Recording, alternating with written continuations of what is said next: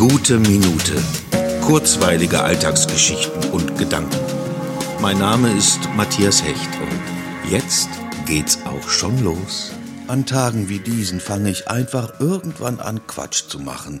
Das allerdings könnte ich stundenlang tun.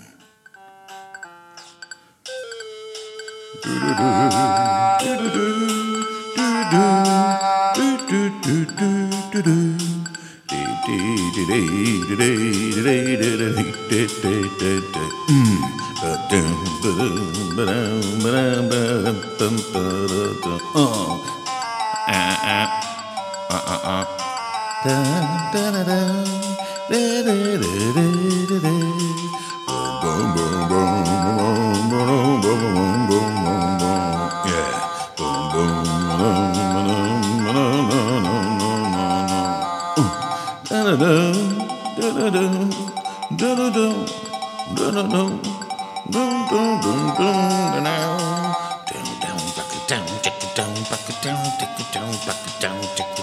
Hey yo,